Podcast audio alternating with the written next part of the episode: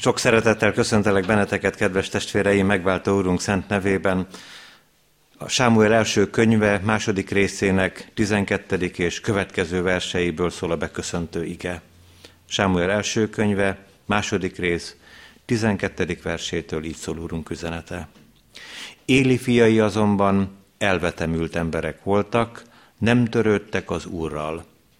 A papok szokása a néppel szemben az volt, hogy ha valaki áldozatot mutatott be, oda ment a pap szolgája, amikor a húst főzték, kezében a háromágú villával, és beleütötte az üstbe, vagy fazékba, bográcsba, vagy lábasba, és elvette a pap mindazt, ami a villára akadt. Így bántak egész Izraellel, amikor odajártak Silóba. Sőt, mielőtt elfüstölögtették a kövérjét, odament a pap szolgája, és azt mondta az áldozó embernek, adj a papnak sütnivaló húst, mert nem fogad el tőled főt húst, csak nyerset. És ha az, azt felelte neki, hogy előbb el kell füstölögtetnie a kövérjét, és csak azután veheti el, amit megkíván, akkor ezt mondta neki. Most add ide, mert ha nem, erőszakkal is elveszem. Igen nagy volt tehát az ifjak vétke az Úr előtt, mert megutálták az emberek az Úrnak való áldozatot. Kegyelem nékünk és békesség Istentől, ami atyánktól, és az Úr Jézus Krisztustól. Amen.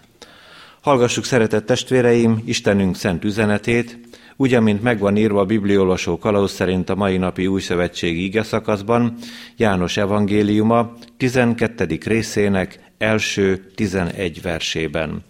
A János írása szerinti Szent Evangélium 12. részének első 11 verséből így szólít meg bennünket Urunk szent üzenete. Jézus tehát hat nappal húsvét előtt elment Betániába, ahol Lázár élt, akit feltámasztott a halottak közül. Vacsorát készítettek ott neki, s Márta szolgált fel, Lázár pedig a Jézussal együtt ülők között volt. Mária ekkor elővett egy font drága, valódi nárdus kenetet, megkente Jézus lábát, és hajával törölte meg, a ház pedig megtelt a kenet illatával. Tanítványai közül az egyik, Júdás Iskáriótes, aki el akarta őt árulni, így szólt. Miért nem adták el inkább ezt a kenetet 300 dénárért, és miért nem juttatták az árát a szegényeknek? De nem azért mondta ezt, mintha a szegényekre lett volna gondja, hanem azért, mert tolvaj volt, és a nála levő erszényből elszeregette, amit beletettek. Jézus erre így szólt hagyd, hiszen temetésem napjára szánta, mert a szegények mindig veletek lesznek, de én nem leszek mindig veletek. Nagyon sokan megtudták a zsidók közül, hogy ő ott van, és oda mentek, nem csak Jézus miatt, hanem azért is, hogy lássák Lázárt, akit feltámasztott a halottak közül. A főpapok pedig elhatározták, hogy Lázárt is megölik, mert a zsidók közül sokan miatta mentek oda, és hittek Jézusban. A kegyelemnek Istene tegye megáldottá, szent igéjének meghallgatását, szívünk befogadását és megtartását. Jöjjetek, hajtsuk meg fejünket az Úr előtt, imádkozzunk. Dicsőítünk és magasztalunk téged, drága Úrunk, azért az áldozatért, ami ott ragyog minden időkben a te kereszteden. Köszönjük, hogy a keresztről való beszéd erő. Köszönjük te neked, hogy ott győzted le, törted meg a sátánnak és a halálnak az erejét.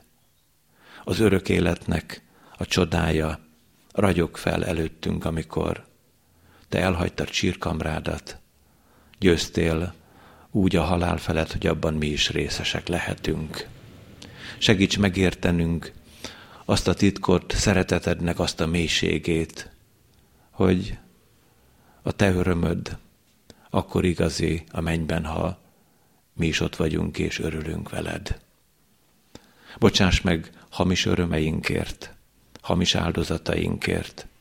Bocsáss meg nekünk önös érdekeinkért, számítgatásainkért. Add, hogy felismerjük, milyen jó veled járni a keskeny utat, milyen jó hozzád ragaszkodni, és milyen kedves a te ígéd nekünk. Bocsáss meg a magunk akaratának, hangsúlyozásáért, erősítéséért. Juttass el arra ebben az órában, hogy fontos legyen számunkra megértenünk, amire te tanítottál bennünket, hogy legyen meg a te atyádnak az akarata. Áldj meg bennünket a bizonyságtételben és az ige hallgatásban.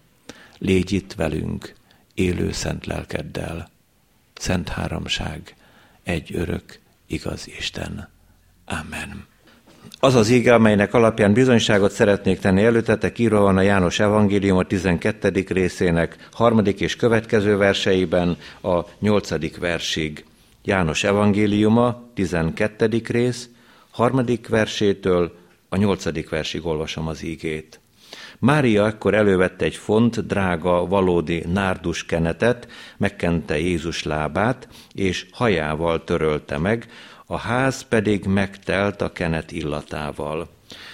Tanítványai közül az egyik, Júdás Iskariótes, aki el akarta őt árulni, így szólt. Miért nem adták el inkább ezt a kenetet 300 dénárért, és miért nem juttatták az árát a szegényeknek? De nem azért mondta ezt, mintha szegényekre lett volna gondja, hanem azért, mert tolvaj volt, és a nála levő erszényből elszedegette, amit beletettek. Jézus erre így szólt, hagyd, hiszen temetésem napjára szánta mert a szegények mindig veletek lesznek, de én nem leszek mindig veletek. Eddig Isten üzenete.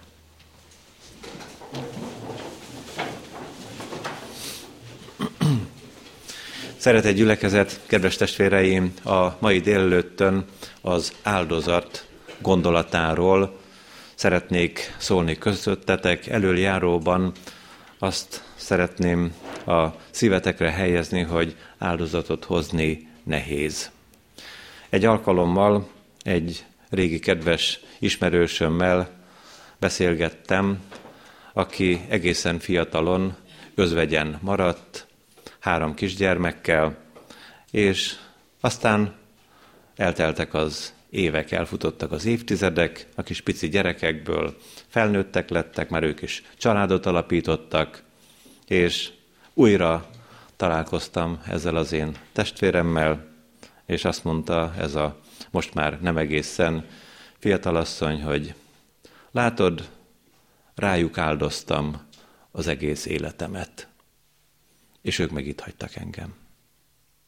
Nem is értettem a dolgot, mert hiszen ez az életnek a rendje. Hogy a gyermekeinket felneveljük, ha úgy tetszik, ha akarjuk használni ezt a kifejezést, nem biztos, hogy jó, hogy rájuk áldozzuk az életünket, és akkor ők pedig itt hagynak bennünket. Hát ez, ez így helyes. Hát vajon jó lenne-é nekünk az, hogy mi 80-90 évesek vagyunk, és akkor ott vannak velünk a mi otthonunkban, egyedül, család nélkül, ami 50 vagy 60 éves gyermekeink. Mondtam is ennek az én kedves testvéremnek, aki, aki ez a szívem igen közel állt, szinte gyermekségétől fogva ismertem, hogy egy kicsit tévedsz te ebben, mert azt nagyon jól tetted, hogy ezekre a te gyermekeidre áldoztad a te életedet, de hát ez egy kedves áldozat volt.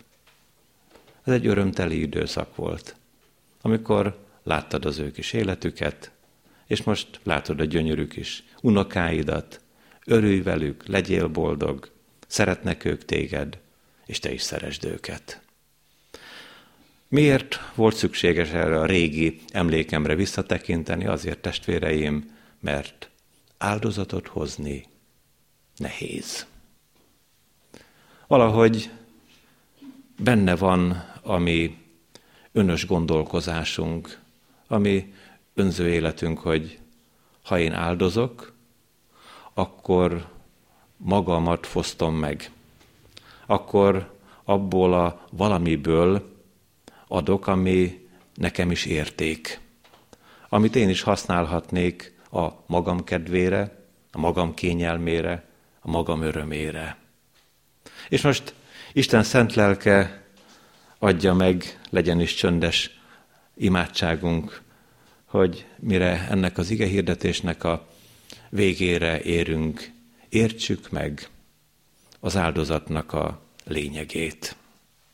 Legelőször a hamis áldozatról szeretnék szólni, másodszorban a hála áldozatról, utoljára pedig a tökéletes áldozatról. Talán egy kicsit előlegezzünk meg a hála áldozatból annyit, hogy amikor Sámuel első könyvéből egy borzalmas, szomorú, tragikus történetet olvastam fel előttetek, azelőtt van egy gyönyörű gondolatsor a Szentírásban. Sámuel édesanyjának, Annának a hálaimája. Annának hosszú időn keresztül nem született gyermeke, végre megérkezett Sámuel imádságra, könyörgésre, és megfogadta még fogantatása előtt, hogy ha ő fiúgyermeket kap, az úrnak ajánlja. El is vitte a silói szentébe, betöltötte az ő ígéretét, hála áldozatul ajándékozta a kis Sámuelt az úrnak, és aztán ezzel az asszonyjal csoda történt, mert Sámuelnek születtek még testvérei, és egy gyönyörű szép család ö, jött létre Elkána és Anna házasságából a gyermekekkel együtt. Miután ezt a hála áldozatot, annak gondolatát megelőlegeztük Anna személyében, nézzük, hogy milyen is a, a hamis áldozat. Egyáltalán ezt a két szót egymás mellé lehet tenni, hogy áldozat és hamis. Nem zárja é ki a kettő egymást. Hát a János ígében különleges módon jelenik meg Júdás. Engem úgy elgondolkoztatott, hogy a Mária hála áldozatát, amikor az Úr testét vagy lábát megkente ezzel a finom nárdus olajjal. Abban a harmadik versben el is rendezi az evangélista. János leírja, eltörte az alabástrom szerencét, megkente Jézusnak a lábát Mária, kenettel, hajával megtörölte, kész. És rögtön rátér Júdásra. A többi evangélium egyenesen azt hozza, a Júdás lépéséből, hogy, hogy a, a, a tanítványok is mellé álltak. Egy hangulatkeltés történt. Júdás azt mondta, hogy micsoda pazarlás. Micsoda dolog ez? Egy évi keresetet egy pillanat alatt rápazarolni Jézus lábaira. Hát a szegényeknek kellett volna adni. És egyetértettek vele a tanítványok. Közben aztán János evangélista megjegyzi, hogy Júdásnak egyébként nem a szegényekre volt gondja, hanem mivel tolvaj volt, ezért elel csenegetett a tanítványok pénzéből, Azaz a Júdás szíve igazi indítéka egészen más volt, mint az, hogy ő a szegényekkel foglalkozzon. Ő egy mafiózó volt. Az is nagyon különös, hogy ő állapítja meg a nárdus olajnak az értékét. Azt mondja, hogy ez 300 dénárt ér. Óriási pénz. Egy embernek ezért, ahogy mondtam ti nektek, egy kerekesztendőn át kell dolgoznia. Hát mi is van? a júdásféle gondolkodás mögött. Egy szóval visszaadhatjuk, testvéreim, nyerészkedés. Pálapostól erre nézve mond valamit a korintusi testvéreknek. Ez az ember nagy félelem és rettegés között ment Korintusba, nem feltétlenül akart ő ott az Úrnak szolgálni. Amikor már úgy, úgy azon vacillált, hogy, hogy ezt a nagy romlott várost itt hagyja mindenestől, akkor az Úr azzal biztatta, hogy ne félj, hirdesd az igét, mert nekem sok népem van ebben a városban. És akkor Korintusban megszólalt az evangélium. Pálapostolnak az ajkán, nézzétek csak, hogy ezzel kapcsolatban mit is mond el. Mi nem olyanok vagyunk, mint sokan, akik nyerészkednek az Isten igéjével, hanem mint akik tiszta szívből, sőt Istenből szólunk, Isten előtt, Krisztus által. Nem csak a tőzsdén lehet nyerészkedni, testvéreim. Itt az úrházában is. Az Isten igéjével lehet nyerészkedni? Lehet. Azzal a 300 dénárral lehetett volna nyerészkedni, ha az Úr nem fékezi meg Júdást? Lehet. És nincs ezen a világon semmi sem, szent dolgok sem, amivel ne lehetne nyerészkedni. És a nyerészkedő kétféleképpen teszi a dolgát. Érdekes módon most Júdás személye egy picikét pozitívabban fog megjelenni, mert Júdás legalább a látszatra ad. Azt mondja Júdás, hogy hát ez a pénz a szegényeknek kell. Őket kellene megsegíteni belőle. Mindenki igazat ad neki. A tanítványok is, ahogyan ezt már jeleztük. Sokszor vagyunk így, testvéreim, hogy tudjuk mi egészen pontosan, hogy azok a kis értékek, a mi zsebünkbe, bankszámlánkra fognak bevándorolni, de, de oda teszünk valami nagyon fényes címet. Azért legyen ez, mert. Júdás jól tudta. A szegényeknek. Csak hogy a szegényekre neki nem volt gondja. Azután van, aki úgy nyerészkedik az Isten igéjével, a hamis áldozatnál tartunk, hogy már a látszatra sem ad. Hofni és Fineás, két ószövetségi fiatal főpap, az egyik legkiválóbb főpapnak Élinek a két fia. Úgy élték meg a maguk istentiszteleti rendjét a silói szentében, hogy a tömegek, megszámlálhatatlan sokaság hozták a maguk hála áldozatát. És annak rendje módja szerint, ahogy azt el kellett füstölögtetni, az oltáron meggyújtani, próbálták ezt megtenni. És akkor a mafiózás már egészen odáig jutott, hogy Hofni és Fineás meg sem jelentek, csak a szolgáikat küldték, a beosztottaikat, és a, a szolgák azt mondták, hogy a, a két főpapnak friss húst adjatok. Nem fogad el tőletek főt húst, hanem csak nyerset. És hogyha az áldozat bemutató közül néhányan azt mondták, hogy de hát először a kövérjét el kell füstölögtetni. Először az áldozatot be kell mutatni, és majd azután megkapja a részét. Mind a két főpap. A szolgák azt mondták, erőszakkal is elveszem. Erőszakkal is elveszem. A látszatra sem adtak. Pedig működött a silói szentélyben az áldozat. Milyen? A hamis. Isten szent lelke óvjon meg bennünket, hogyha áldozatot hozunk, ne legyen mögötte hamisság.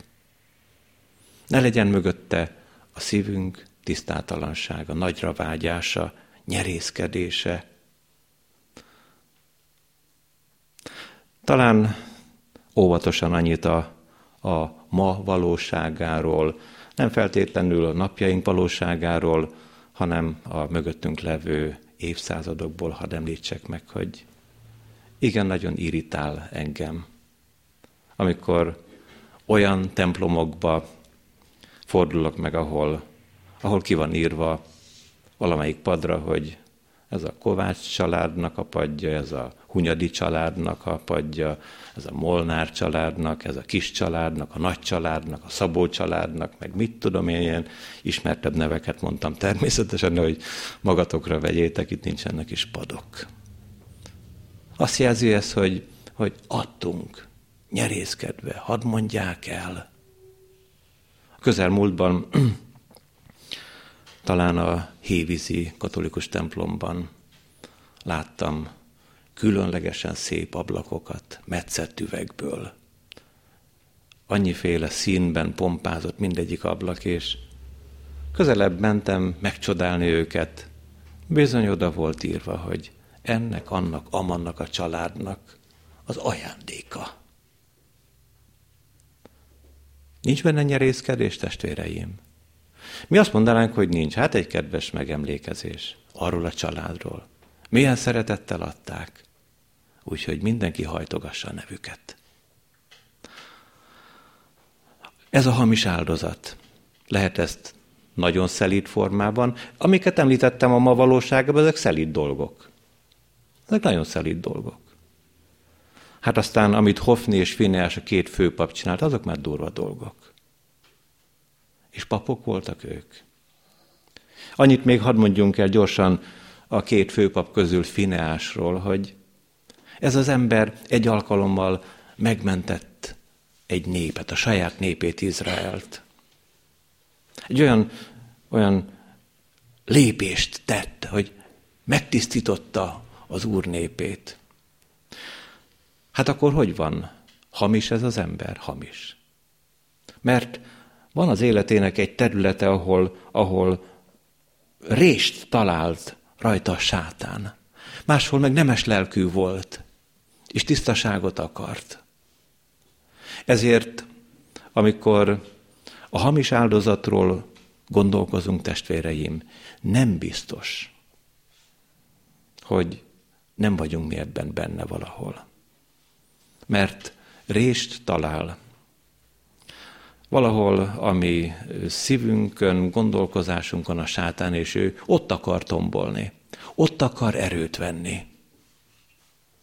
És máshol pedig nemes lelkűek vagyunk.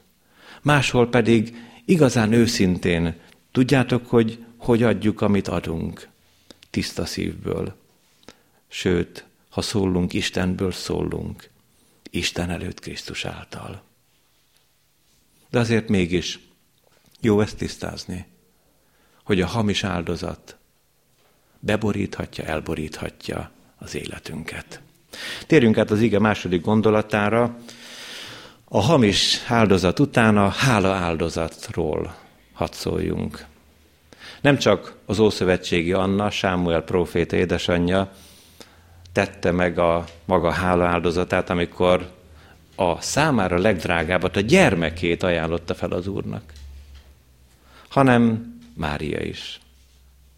Mária szívében kisebb volt a hála. De hála volt, amikor megtörte az alabástrom szelencét. Tudjátok, testvéreim, hogy akár tíz alabástrom szelence tartalmát is odaadnánk az Úrnak, mint például a gyermekünket. Itt ne arra gondoljunk, hogy a gyermekünket mondjam így halálba adjuk, hanem egy olyan történelmi időben, amikor Isten szolgájának lenni nem kedves, nagyon félelmetes. Ha arra gondolunk, hogy pár évtizeddel ezelőtt, vagy akár ma is, Kínában egy édesanyja vagy egy édesapa úgy gondolja, hogy ő oda ajándékozza a gyermekét az úrnak, hogy az úr szolgája legyen. És ebben benne lesz az, hogy be kell menni majd a börtönbe, no nem igét hirdetni, hanem ott abban a börtönben meg fogják az ige hirdetőt kínozni, ne talán ki is fogják végezni. Hát így már értjük Annának a hálaáldozatát, de nézzük a Máriájét. Van egy közmondás, ami, mivel közmondás nincs benne a Bibliában, de mindannyian ismerjük, a pénznek nincs szaga. Viszont a hálaáldozatnak van illata. Nézzétek csak, amit tett. Mária, ez a kedves asszony, Lázárnak és Mártának a testvére. Arról beszél, Isten szolgája, Pálapostól, mert Krisztus jó illata vagyunk Isten dicsőségére, mind az üdvözülők, mind az elkárhozók között. Ezeknek a halál illata halálra, azoknak az élet illata életre. Ebben a szituációban, ami ott történt, amikor Mária megtörte az alabástrom szelencét, akkor Mária szíve, ahogyan ott illatozott, az a halál illata volt Júdásra nézve. Az a halál illata volt Júdásra nézve.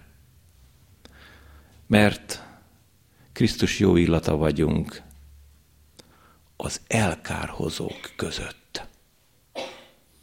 Krisztus jó illata vagyunk az elkárhozók között. És Júdás a kárhozatnak a fia. Nem azért, mert arra van rendelve, mert Júdásra éppen úgy igaz, mint mindegyikünkre a János 3.16.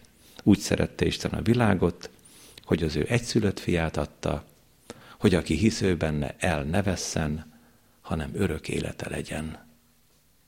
De Júdás nem Jézusban hitt, hanem a vagyonban hitt.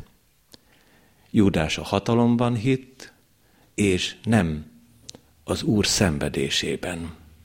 De nem csak erről szól az ige, hanem mi Krisztus jó illata vagyunk az üdvözülők között.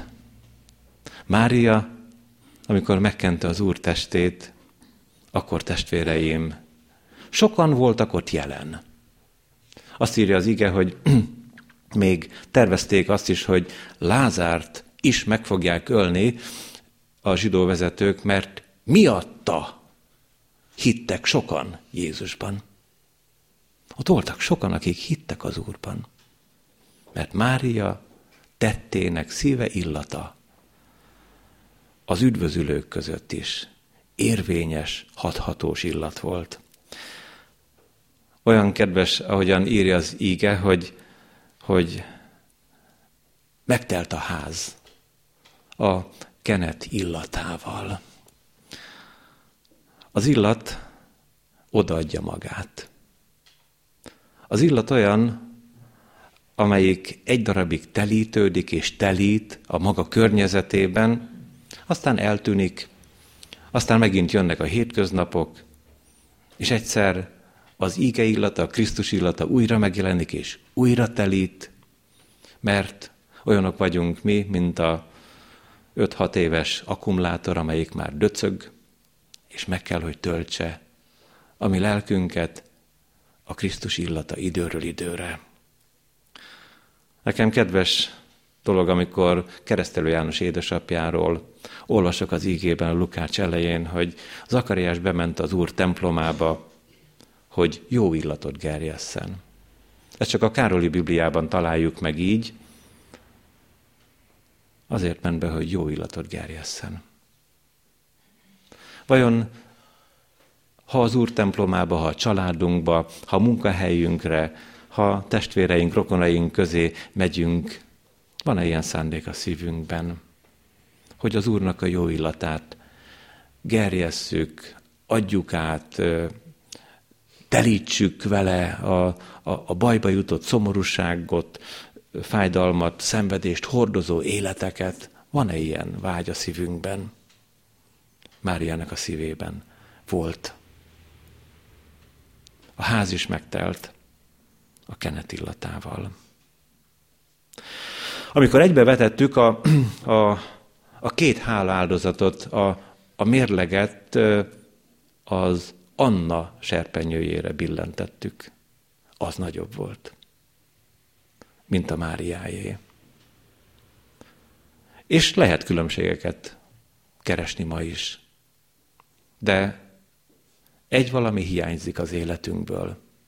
Az ige utolsó üzenetére szeretnék rátérni. A tökéletes áldozatra. Senki nincs itt közöttünk, aki a hála áldozatát úgy tudná megtenni, hogy az tökéletes áldozat legyen. Bár arra valahogy nem jöttem rá az igéből, hogy a, a, a Mária nárdusolaj áldozatában keressek valamilyen hiányt, ezt nem fedeztem fel, sem az Annájéban. Mégis Isten igéje teljesen biztos, hogy kideríti rólunk, hogy sem a Máriájé, sem az Annájé, sem egyikünké nem lehet tökéletes áldozat. Mert tökéletes áldozatot egy valaki tud adni, ami megváltunk az Úr Jézus. És neki is nagyon, de nagyon nehéz volt. Nagyon nehéz volt. Egyáltalán áldozatot hozni, áldozatot nyújtani, adni, az Úrnak is nehéz. Nézzük meg a könnyebbik helyzetet. Egy alkalommal egy hatalmas sokaság vette körül az Úr Jézust, a tanítványok ott voltak közvetlenül mellette, és azt mondja az Úr, hogy ki érintett meg engem? És akkor mondják a tanítványok, hogy, hogy hát itt vagyunk körülötted. Hát a, a, a sokaság szorongat téged. Hogy kérdezel te ilyet, hogy, hogy ki érintett meg engem? Hát bárki, bárki. Na de nem úgy. Ki érintett meg engem? Hittel. Mert erő árad ki belőlem. Ebben a történetben megjelenik egy asszony, aki nagy beteg volt, a vérfolyásos asszony. Hosszú időn keresztül sok orvosra sok pénzt költött, és amikor hallott az Úr Jézusról, oda ment a közelébe, és elhatározta magát erős hittel. Azt mondta, hogy ha csak a ruhája szegélyét megérintem, meggyógyulok. És úgy történt. Az ő hite beteljesedett. Hitt ez az asszony. Abban, hogy az Úr erős és hatalmas. De az Úrnak mi a reakciója? Valamivel én gyöngébb lettem. Erő árad ki belőlem. Az áldozat elvesz attól, aki áldoz.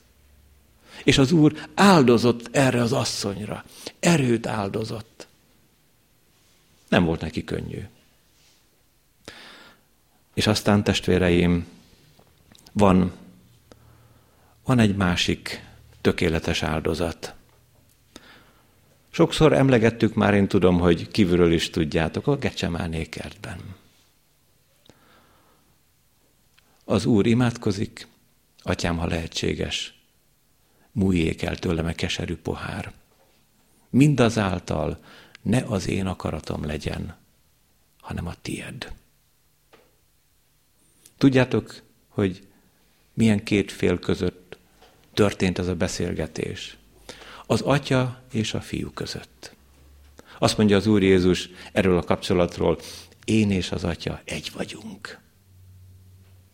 Micsoda boldogság lenne ezen a földön, ha egy lenne a férj az ő feleségével, a feleség az ő férjével, ha egy lenne a gyermek az édesanyjával és az édesapjával, ha egy lenne a testvér a testvérével, a hívő a hívővel, dehogy vagyunk mi egyek, dehogy vagyunk. De az Úr ezt nem tévesen mondta. Én és az Atya egy vagyunk. És akkor a két akarat ütközött. Mivel ennek az egész világnak a rettenetes bűne, amiben minden benne van, ne részletezzük. Az enyém és a tiéd is. Mindenkié. Ott telepedett meg az Úr Jézus szívén. Ettől a helyzettől visszaborzatta az Úr. Atyám, ha lehetséges, múljék el tőlem a keserű pohár. És az atya azt mondta, hogy nem. Nem fog elmúlni. Te neked ebbe bele kell halnod. Ó, testvéreim! ha bármelyikünk is le tudna mondani a maga akaratáról.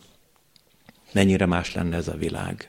De hát mi úgy közelítjük meg, amikor akaratok ütköznek, hogy hát ha nem az én akaratom teljesedett be, akkor engem megaláztak. Akkor engem semmibe vettek. Hát hogyha az én akaratom háttérbe szorult, akkor a másik győzött. Tudjátok, hogy, hogy mi a legnagyobb győzelem? Amikor legyőzzük a saját akaratunkat.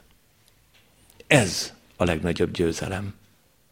Ha a saját akaratunkat legyőzzük. Azt mondja Pálapostól, hogy de hála legyen az Istennek, aki a Krisztus ereje által mindenkor diadalra vezet bennünket, és ismeretének illatát terjeszti általunk mindenütt. Az Úr szeretné diadalra vezetni az életünket. Ehhez a páli igéhez szokták mondani, hogy a római birodalomban, amikor a római hadsereg egy-egy országot elfoglalt, meghódoltatott, akkor elől mentek a hódítók, meg a végén is a hódítók mentek, és középen ott kellett vonulni a foglyoknak. És a foglyoknak az volt a feladatuk, kiválogatott foglyok voltak, akik hamar megtanulták a hódítóknak a diadal énekét. A foglyoknak együtt kellett énekelni a hódítókkal a hódítók énekét. Természetesen ez, ez nem történhetett szabad akaratból. Ott belül szegény foglyoknak a szívében nagy-nagy fájdalom telepedhetett meg. De vajon másképpen, másképpen, ha gondolkozunk, nem lenne é szép a Krisztus fogjaként diadalmenetben menni. Megtanulni Mózesnek és a báránynak az énekét. Mert ez, ez azt jelenti, hogy lemondtunk az akaratunkról. Ne ijedjünk meg ettől, testvéreim. Mondok én egy másik szót erről. Lemondtunk az akaratosságunkról. Nem ezt tesszük a pici gyermekeinkkel, a négy évesekkel, a hat évesekkel, hogy akkor is megtörjük az akaratosságát. Mert ha rájuk hagyjuk, akkor, akkor gonosz emberek lesznek belőlük. Bántjuk őket, de hogy szeretjük. Az Úr, amikor meg akarja törni az akaratosságunkat, szeret bennünket. Segíteni akar nekünk. Hát fogjuk mondani mindjárt, legyen meg a te akaratod. Akkor ezt most hogy mondjuk? Ha az én akaratommal egyezik, Uram, akkor legyen meg a te akaratod. Nem fordítva kéne, hogy az én akaratom igazodjon a te akaratodhoz, Uram. Odaadni valamit. Nagyon nehéz. Odaadni valakit, a kis Sámuelt, még nehezebb. Odaadni önmagunkat a legnehezebb, az Úrnak is nehéz volt, de ő odaadta magát. Nem a gyermekéért, nem a testvéréért, nem a családjáért, Máriáért, az édesanyjáért, az egy másik Mária, hanem odaadta magát. Te érted is, én értem is. Azt mondja erről az íge a zsidókhoz írt levélben, hogy ez a tökéletes áldozat. Hallgassátok csak. Mert a törvény erőtlen embereket rendelt főpapokká, itt most én teszem hozzá Hofni és Finás személyét, a törvény utáni eskü igéje pedig a fiút, aki örökre tökéletes. Aki örökre tökéletes. A tökéletes Jézus Krisztus, az, aki hív szeret téged, akihez érdemes hozzáigazítani az életünket biztos mérték. Ott nincs tévedés. Keres és szeret téged az Úr, a tökéletes Jézus Krisztus. Amen. Imádkozzunk!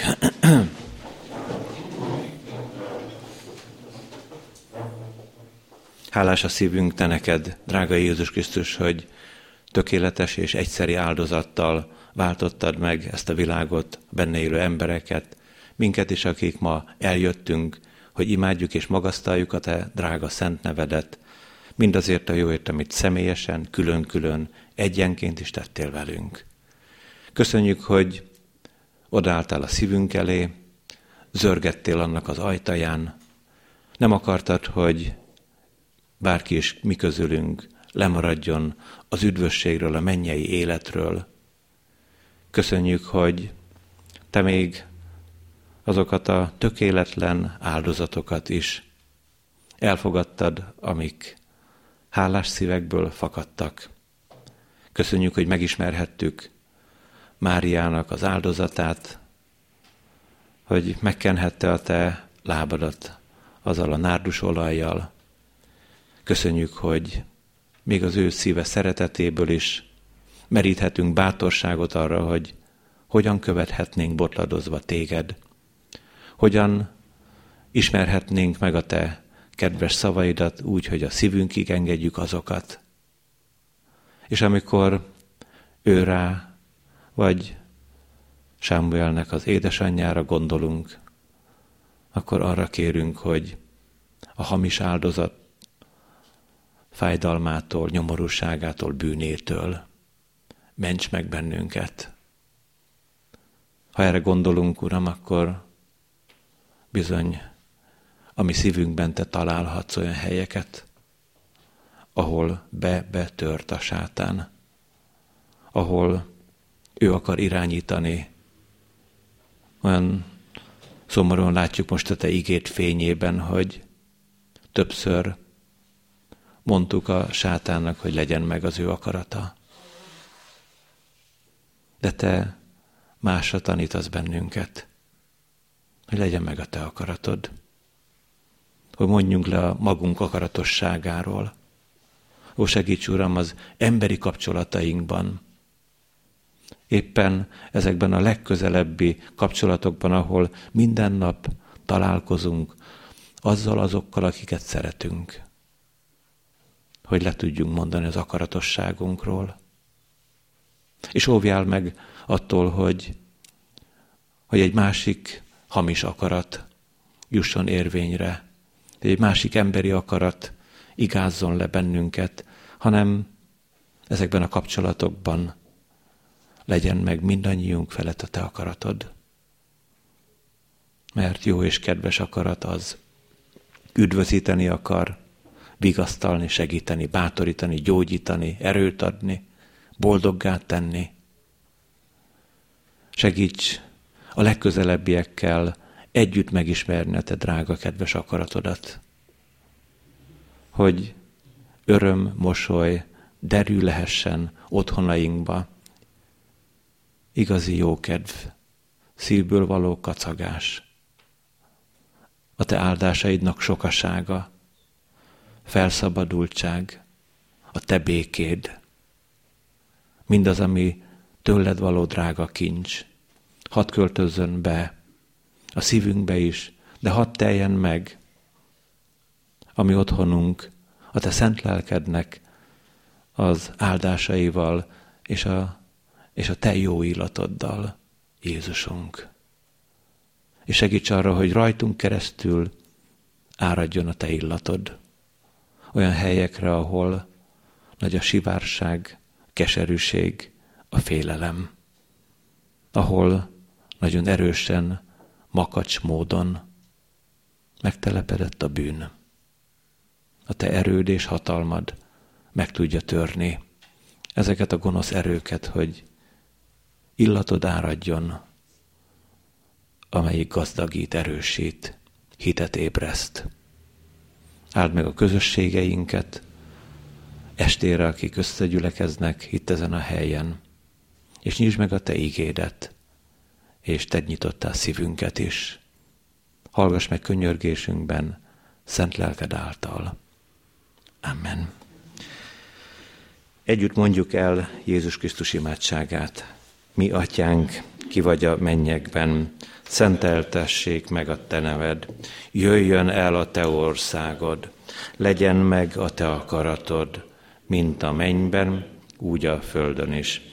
Ami mindennapi kenyerünket add meg nékünk ma, és bocsásd meg a mi védkeinket, miképpen mi is megbocsátunk az ellenünk védkezőknek. És ne vigy minket kísértésbe, de szabadíts meg minket a gonosztól, mert tied az ország, a hatalom és a dicsőség mind örökké. Amen. A békesség Istene pedig, aki örök szövetség vére által kihozta a halottak közül a mi urunkat Jézust, a juhok nagy pásztorát, tegyen készségessé titeket minden jóra, akaratának teljesítésére, és munkálja bennünk azt, ami kedveső előtte Jézus Krisztus által, akinek dicsőség örökkön örökké. Amen.